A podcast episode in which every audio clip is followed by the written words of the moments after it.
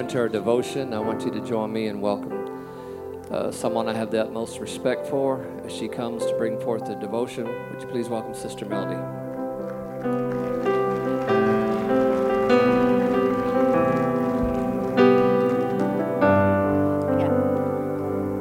Good evening. That was scary. Good evening. Good evening. Can you hear me? Good evening. Are we good? Hello? Okay, there you are. All right. I want to pray real quickly. Father, I submit myself into your hands. Use me as a vessel of honor unto you, O Lord. Let your word flow freely. Cover where I have left uncovered, Lord, and fill in the gaps.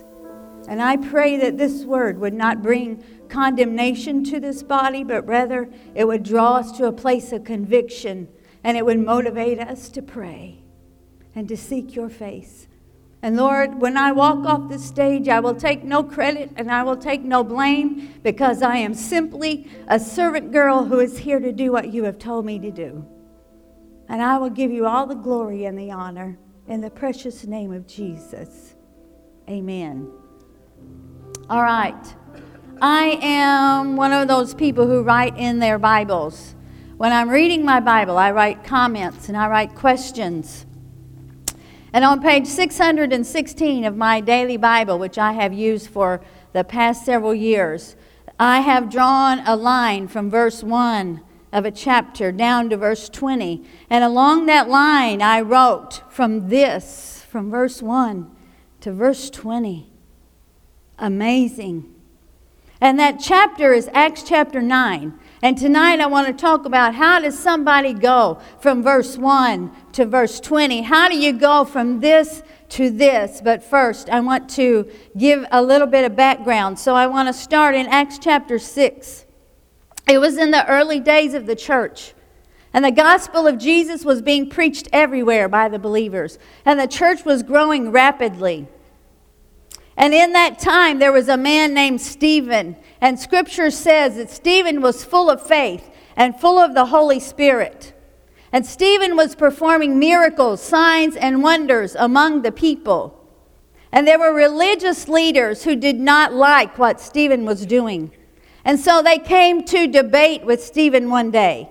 And scripture tells us that they could not stand against Stephen's wisdom nor the spirit that he spoke with. And that angered them. And so they convinced some men to lie about Stephen.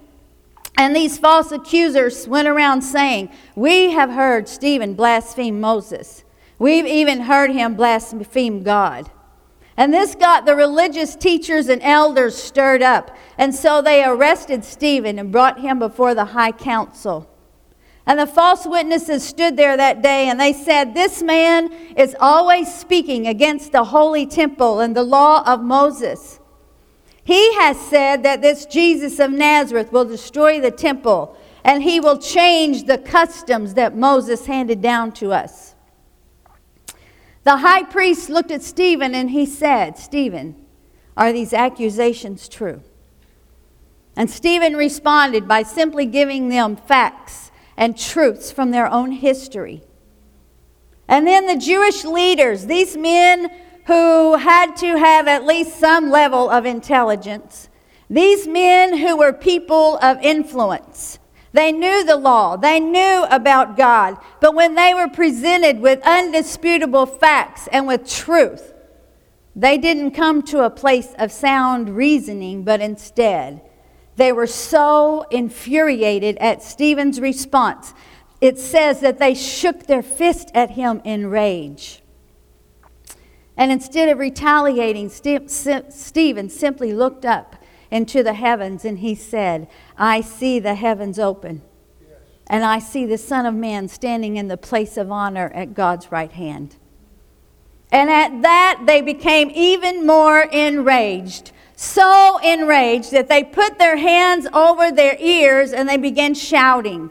And they rushed at Stephen, they dragged him out of the city and began to stone him. And it says that the accusers took off their coats and laid them down at the feet of a young man named Saul. And they continued to stone Stephen until he died. A great wave of persecution began that day, sweeping across the church in Jerusalem. The believers were scattered throughout the regions of Judea and Samaria. And this young man named Saul, who was a religious leader himself, did not participate in the murder of Stephen but that day, but he was there, and he had completely agreed with it. And this man named Saul was now going everywhere to destroy the church. He went from house to house, dragging both men and women out of the houses to throw them into prison. But the believers who were scattered from one place to another because of the persecution, they did not repay evil with evil. They didn't waste time retaliating, but those believers simply continued to preach the good news of Jesus everywhere they went. The scattering of those believers simply caused the gospel to be spread to even more regions. When Peter and John heard that the gospel was being preached in Samaria and that souls were being saved there, they went and they laid hands on the believers, and the believers were filled with the Holy Spirit. And now it brings us to Acts chapter 9. Verse 1 of Acts chapter 9 says, Meanwhile, and I'm going to insert here. Meanwhile, while the church was growing rapidly, while the gospel of Jesus was spreading more than ever before, while believers were being filled with the Holy Spirit, meanwhile, Saul was uttering threats with every breath and was eager to kill the Lord's followers. So eager was he that he went to the high priest and requested letters addressed to the synagogue in Damascus asking for their cooperation in the arrest of any believers that he found there. He wanted to bring the believers, both men and women, back to Jerusalem in chains. He wanted to bring them back to Jerusalem in bondage to the law. But on his way to Damascus, to round up the believers, a light from heaven shined down around him, and he fell to the ground. And he heard a voice saying, Saul, Saul, why are you persecuting me? And Saul said, Who are you, Lord? And the voice replied, I am Jesus, the one you are persecuting. Now get up and go into the city, and you will be told there what you must do. The men with Saul stood speechless because they heard the voice, but they didn't see anyone. So Saul picked himself up off the ground, and when he opened his eyes, he was blind. And his companions had to lead him to Damascus by the hand. Saul remained in Damascus for three days, blind. He did not eat or drink. And verse 10 of chapter 9 says, Now there was a believer in Damascus named Ananias. And the Lord spoke to him in a vision, calling, Ananias. Yes, Lord, Ananias replied. And I just have to wonder if, if Ananias had known what God was about to say, would he have responded so quickly? But the Lord said, Ananias, go over to Straight Street to the house of Judas. And when you get there, ask for a man from Tarsus named Saul. He is praying to me right now. I have shown him a vision of a man named Ananias coming in and laying hands on him so he can see again. Ananias could hardly believe his ears. This is my version of his response. But Lord, Saul, are you sure, Lord, Saul? Because I have heard about the terrible things that this Saul has done to the believers in Jerusalem. And he is here in Damascus, authorized by the leading priest to arrest everybody calls on, who calls on your name. And this is my favorite part. But the Lord said, Go. Saul is a chosen vessel to take my message to the Gentiles, to the kings, as well as to the people of Israel. He said, I will show him how much he must suffer for my name's sake. And so Ananias went and he found Saul. And he laid his hands on him and he said, Brother Saul, the Lord Jesus, who appeared to you on the road, has sent me so that you might regain your sight and be filled with the Holy Spirit. And instantly something like scales fell off Saul's eyes, and he regained his sight. And then he got up and he was baptized. And afterwards he ate some food and he regained his strength. And Saul stayed with the believers, the same believers that he came to arrest. He stayed with them in Damascus for a few days. And in verse 20, it says, and immediately he began preaching about Jesus in the synagogue, saying, He is indeed the Son of God. And so, my question is how did Saul go from verse 1 when he was uttering threats with every breath to verse 20 when he was preaching the good news of Jesus and saying he is indeed the Son of God? Well, the obvious answer would be he had an encounter with God on the road. And that is true, he did. But what I know about God is that God is always doing his job, he is always drawing people to him. Always. I love the line in uh, the song that Miranda sang while ago When I was your foe, still your love fought for me. When Saul was fighting against God with every fiber of his being, God's love was still fighting to bring Saul to himself. He was fighting to bring him to a place of salvation. As evil as Saul was, when God looked at Saul, he saw a chosen vessel, a vessel created in his very image, a vessel created to be the carrier of the good news of Jesus to the Gentiles, to the kings, and to the people of Israel.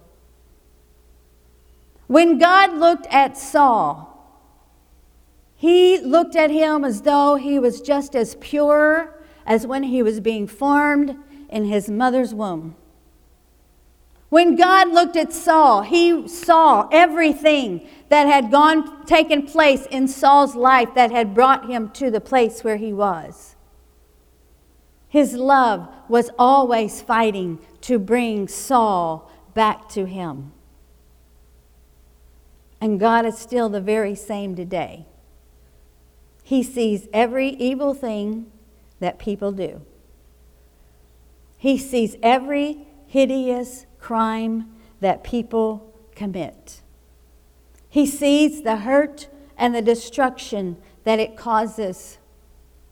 But when he looks at those people, he sees that they were created in his image that they too were created to be carriers of the good news of Jesus to their world, to their realm of influence. He sees the things that took place in their lives that brought them to the place where they are. And His love is fighting to draw them back to Him. God is always doing His part, but He also always uses people. And in Acts chapter 9, right in the middle of verse 1 and verse 20 is verse 10. And verse 10 says, there was a believer. There was a believer who was well aware of the evil that Saul had done.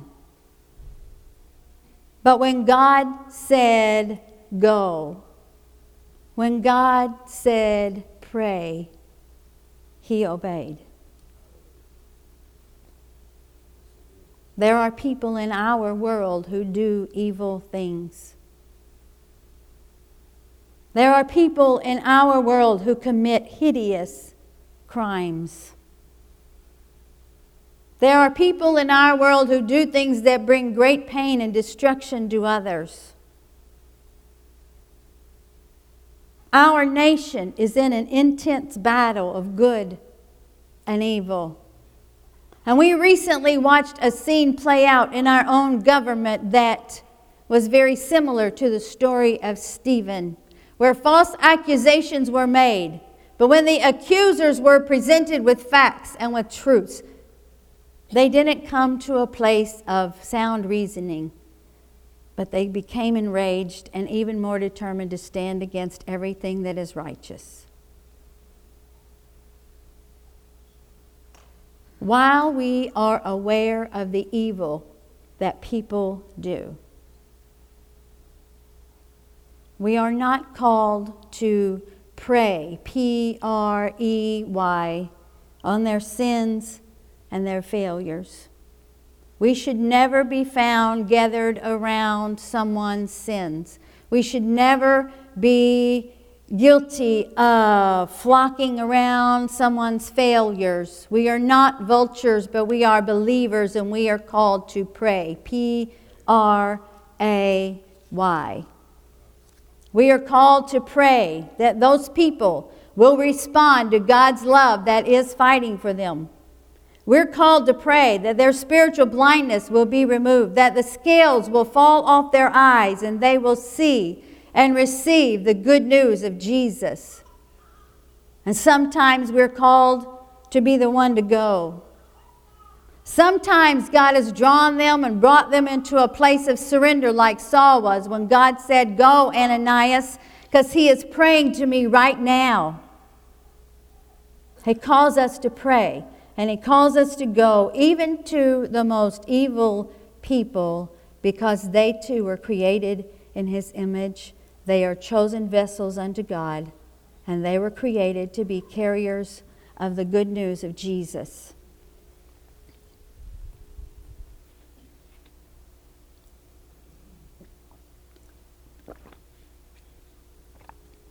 It is in their best interest for them to be saved. It is in the best interest of those people's families that they get saved. It's in the best interest of all of the people in their world, in their realm of influence, that those people get saved. Every Monday night, there's about 65 people who meet here for Christ's Way Recovery that is led by Dan and Cassie King.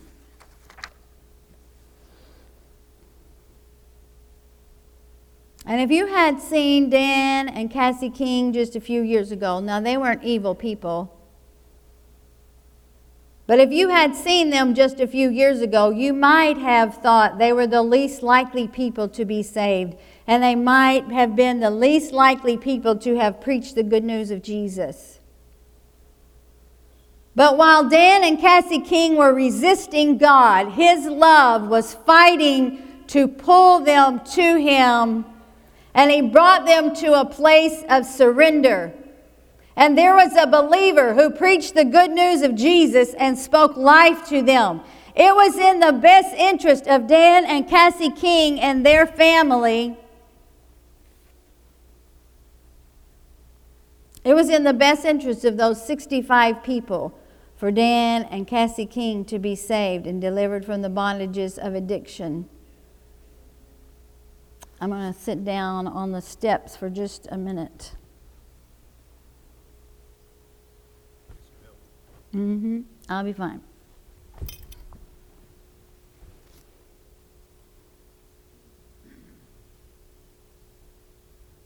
It was in the best interest of those people, of those 65 people who come here every Monday night. That Dan and Cassie be saved and be delivered from the bondages of addiction because now they too preach the good news of Jesus to those people. And they give them hope of deliverance.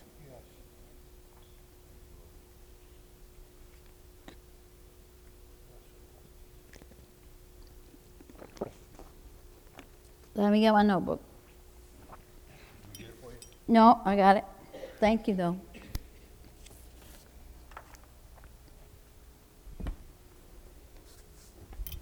I've always wanted to preach sitting down. Not really. In chapter 9, in the middle of the evil and the salvation, there was a believer who simply obeyed. And we all know or we know of people who do evil things. And what if we were the believer that God wanted to use to be in the middle of the evil and the salvation? What if we were the one that he wanted to use in chapter in verse 10? But we were too busy focusing on the evil There is a woman in our government. I'm not saying her name because you all know who I'm talking about, but there's a woman in our government who appears to be evil. And one day, it's been some quite some time ago, but in the course of a conversation, I made the statement, "She's an evil woman." And immediately, the Holy Spirit convicted me. And I, I do not say that anymore. But what I say is she needs Jesus. And I pray for her. I pray that she gets saved. I pray that she has an encounter with God. I pray that her eyes, her sight is changed and she sees the truth. Because what if she were to get saved? And become a carrier of the good news of Jesus. She is a woman of great influence. It is in the best interest of all of those people who follow her lead that she gets saved. It's in the best interest of our president. It's in the best interest of our government. It is in the best interest of everyone in her world and her realm of influence that she gets saved. And one day it occurred to me what if no one else in her life is praying for her? I have no idea how, what her life is, is like. I don't have no idea about her family. I have no idea if, if anybody that she is connected to anywhere knows Jesus. But what if? What if nobody else is praying for her? And it isn't likely that the Lord will ever wake me up and say, Go see her. But I can pray. And one of the things that I pray is that God will position another believer who can be in the right place at the right time. And when she is brought to that place of surrender by the love of Jesus, they will be there and they will be the one to go.